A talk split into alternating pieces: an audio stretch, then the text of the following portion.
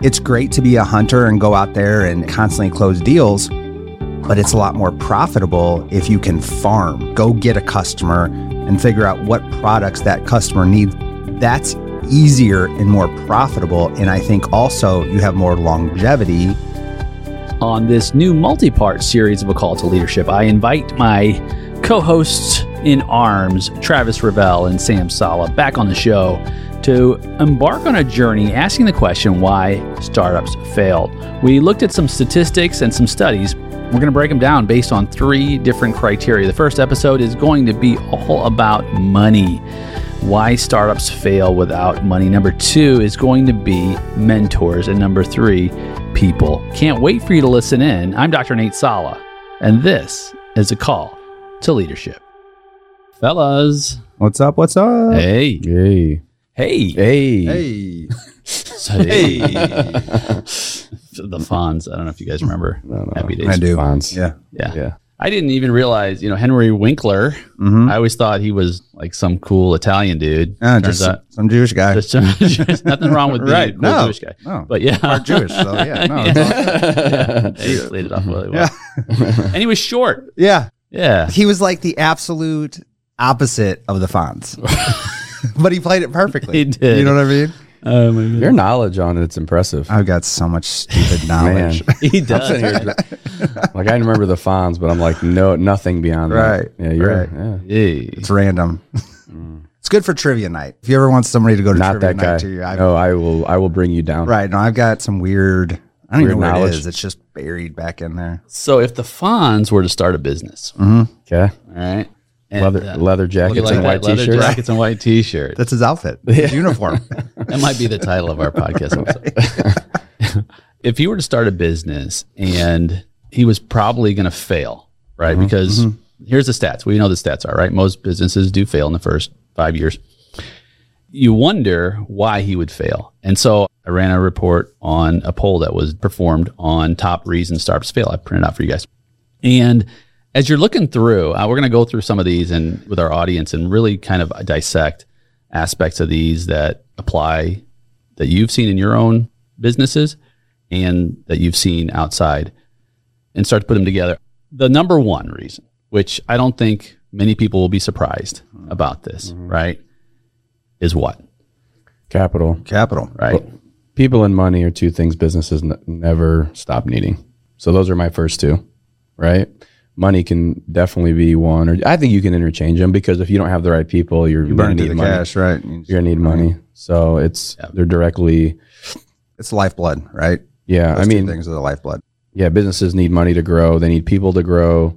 A lot of times when you don't have the right people and your business isn't profitable, you're floating to get to profitability and that takes the right people. So some of these did surprise me. No market need, which is that's the one that kind of jumps out at me as like that 35% no market need. I mean, It's almost, I mean, 38% was failed to raise new capital, ran out of cash. And then just behind it, I mean, 35%, which is, it is when we look at this, like you shake your head, like, okay, what's going on here? I'm gonna open a doesn't make sense to blockbuster video. That's what I was gonna do. I was gonna order a blockbuster video, and you guys didn't talk me out of it. Open that franchise. and that that really jumped out to me and, and honestly right got out competed next at 20% also kind of surprises me right yeah. And this was a poll based on analysis of 111 startups post mortem since 20, 2018. So these are real businesses Yeah. who were asked, hey, why'd you fail? you know the no market need i think surprises all of us because Business plan. a business plan a swot analysis you know just just why did you pick this business you know i get people have passion projects they want to do but even still there's always a market So yeah, Right. you know what i mean there's always yeah. a market so I mean, nobody goes in and says, I'm going to start selling like horseshoes. Correct, right? Like nobody does that. So I think number two and number three go hand in hand with each other, right? Mm-hmm. There probably was a market, but you probably did get outcompeted. Amazon. There's a no more. I mean, I wouldn't say no market need. I would say bad market positioning.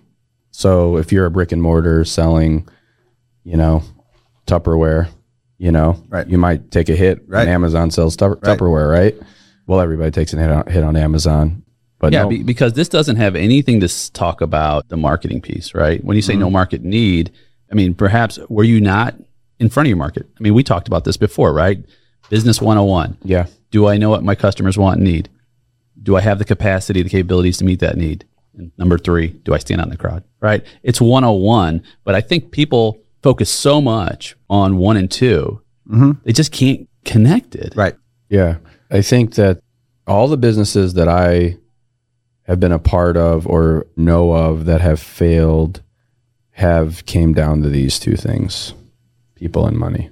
I mean, money. Bad leadership, bad leadership, not enough leading from behind with CEO, principal, not involved with their leadership, kind of letting their leadership run the ship, which is the you know maybe the wrong leadership, not acting when the results are not there, so the results are not where they should be, but you allow you don't make it, the changes needed in order for your organization to succeed, right? But it all comes down to me. uh, These are the two major ones. But yeah, out competed. It's it's kind of vague, you know. Yeah. Like how define that. Not enough marketing. Position, the timing, I Timing, mean, all yeah, kinds of timing. factors. You could say uh, the product quality. And here's the other thing is that historically speaking, we've generally cited the SBA Mm-hmm. that said money and management are the two umbrella, Mm-hmm. you know, issues. And clearly, you know, there's a problem. And the way I see it, I say, well, part of the money problem is that you mismanaged your expectations, Correct. right? I mean, that's usually, and you think about, it, let's walk it through. Okay, you're a startup, or let me go back, like rewind when we were all startups, mm-hmm. right? Rewind the clock. Remember those days, right? You're like, I'll figure it out, mm-hmm. right? I mean, you've got some ideas on business plans, you've got some ideas on SWOTs, but it's like, okay, well, we don't, we probably don't have enough money. What are we going to do? We're going to do it anyway. Yeah. I mean, Right. I mean, somebody listening is like, yeah, okay, Yeah. that's me, Right. right? Find a way. Find a way. Find a way. However, we Not don't always find a way. Yeah. Sometimes you don't.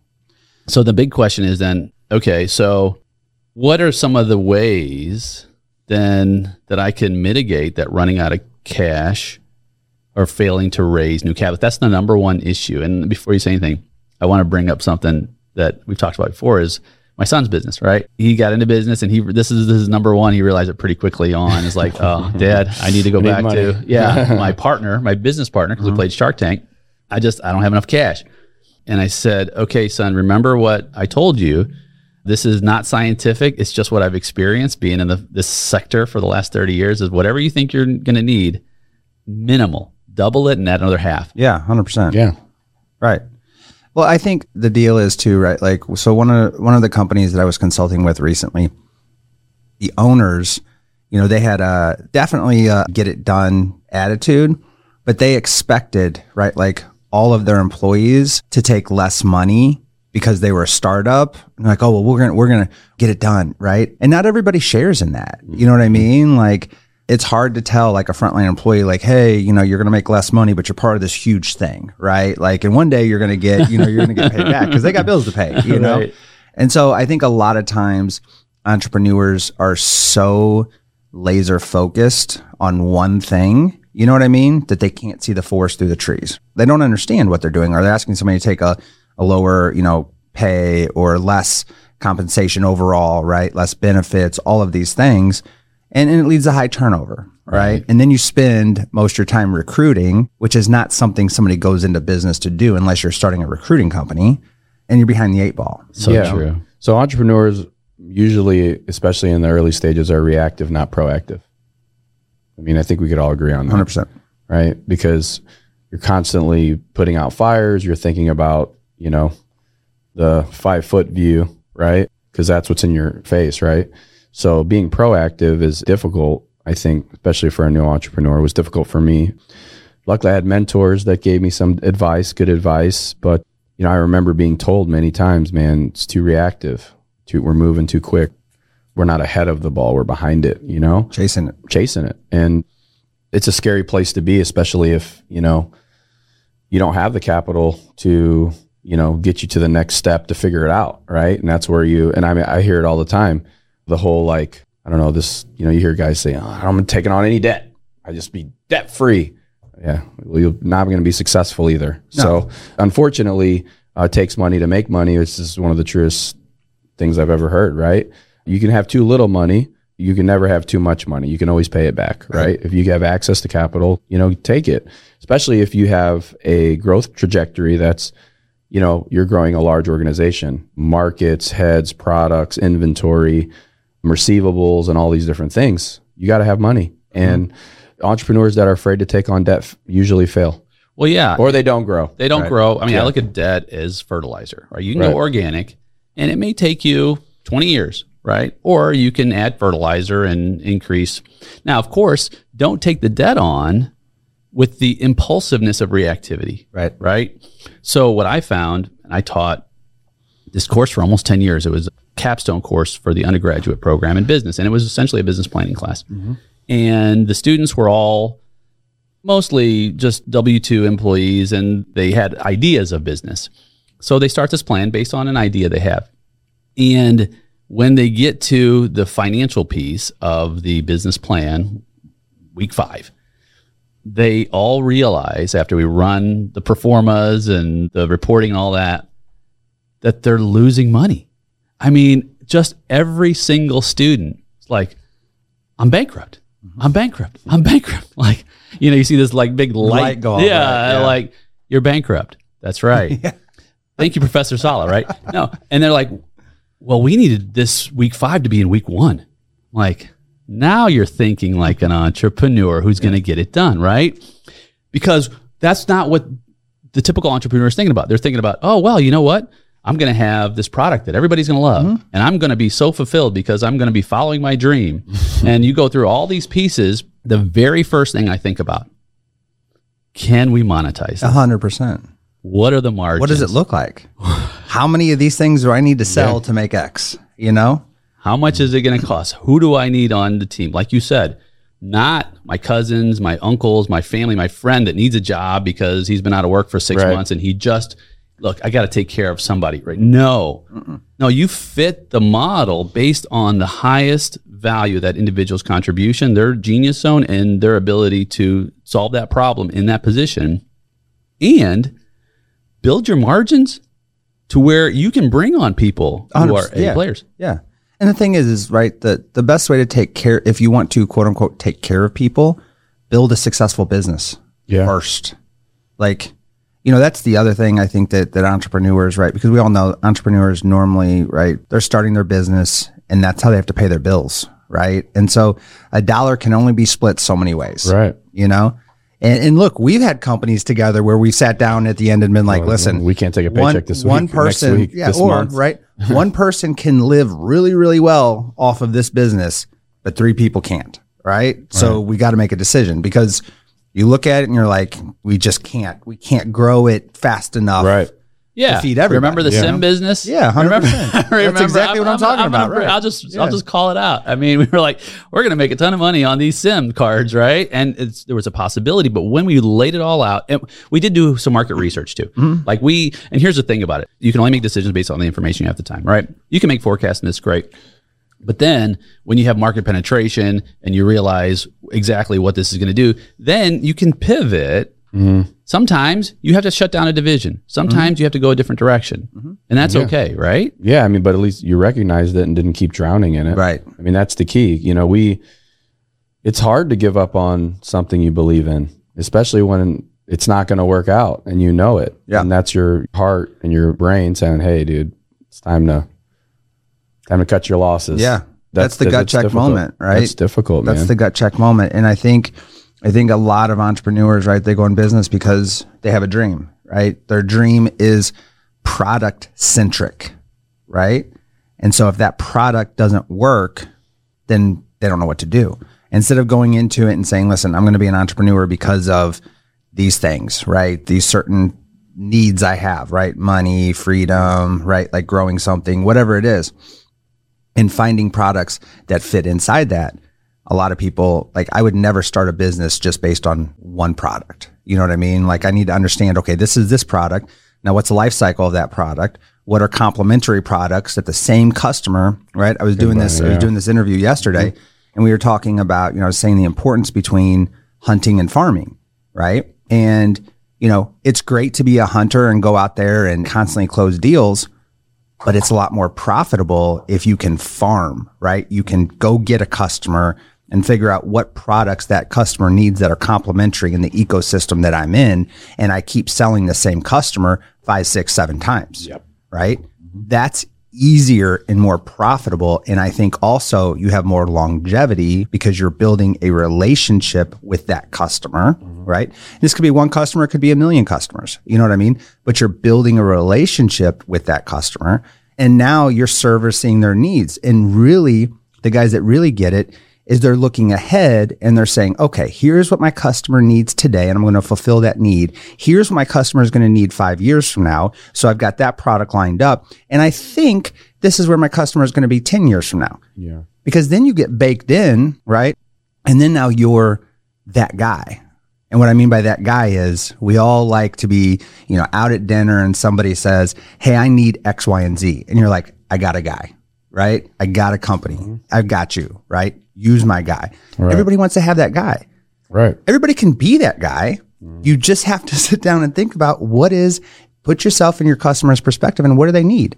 And I think those are the best business owners. I think those are the best sales, you know, professionals to understand, really understanding the customer's needs, fulfilling it today, but also knowing I've got three or four different products I'm going to keep selling the same customer. I think you said something in the beginning that you know really hit home, and I think a lot of people who go into business they overlook. Right? It's like you said, you know, I need a dollar can only be split so many ways. Right?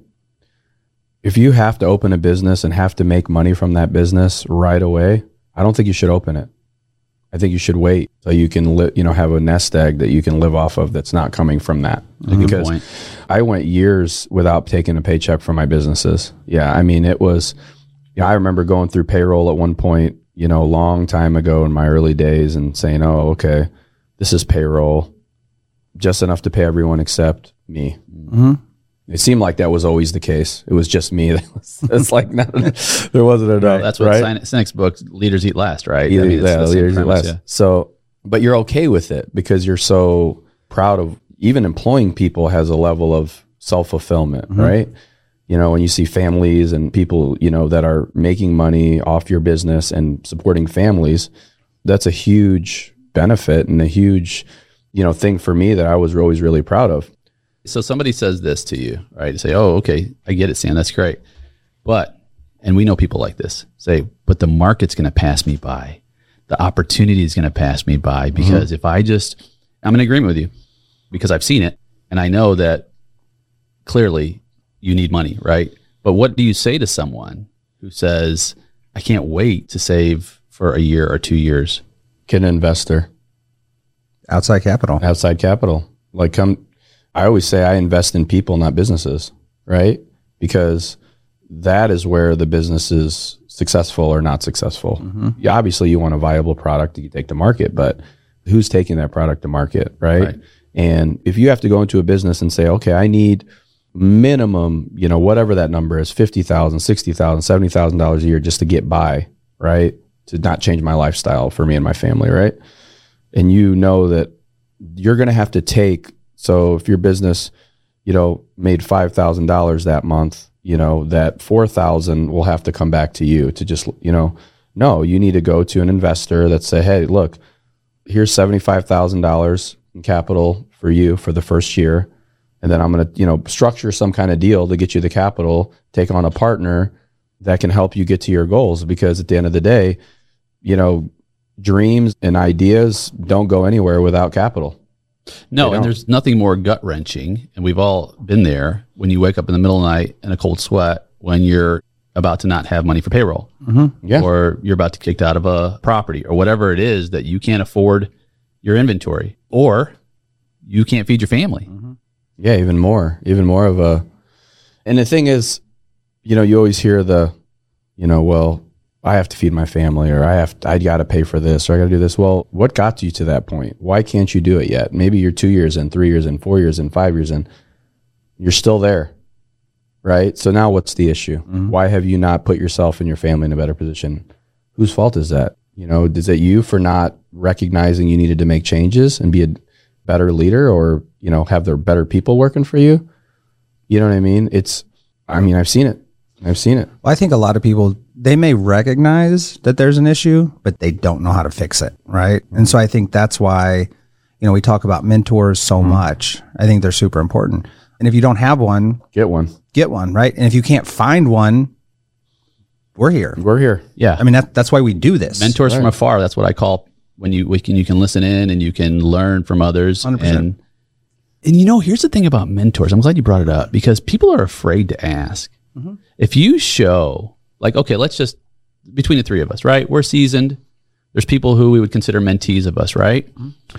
Let's ask the question: Do you have to have all your financial resources in place for someone for you to take someone on as a mentee?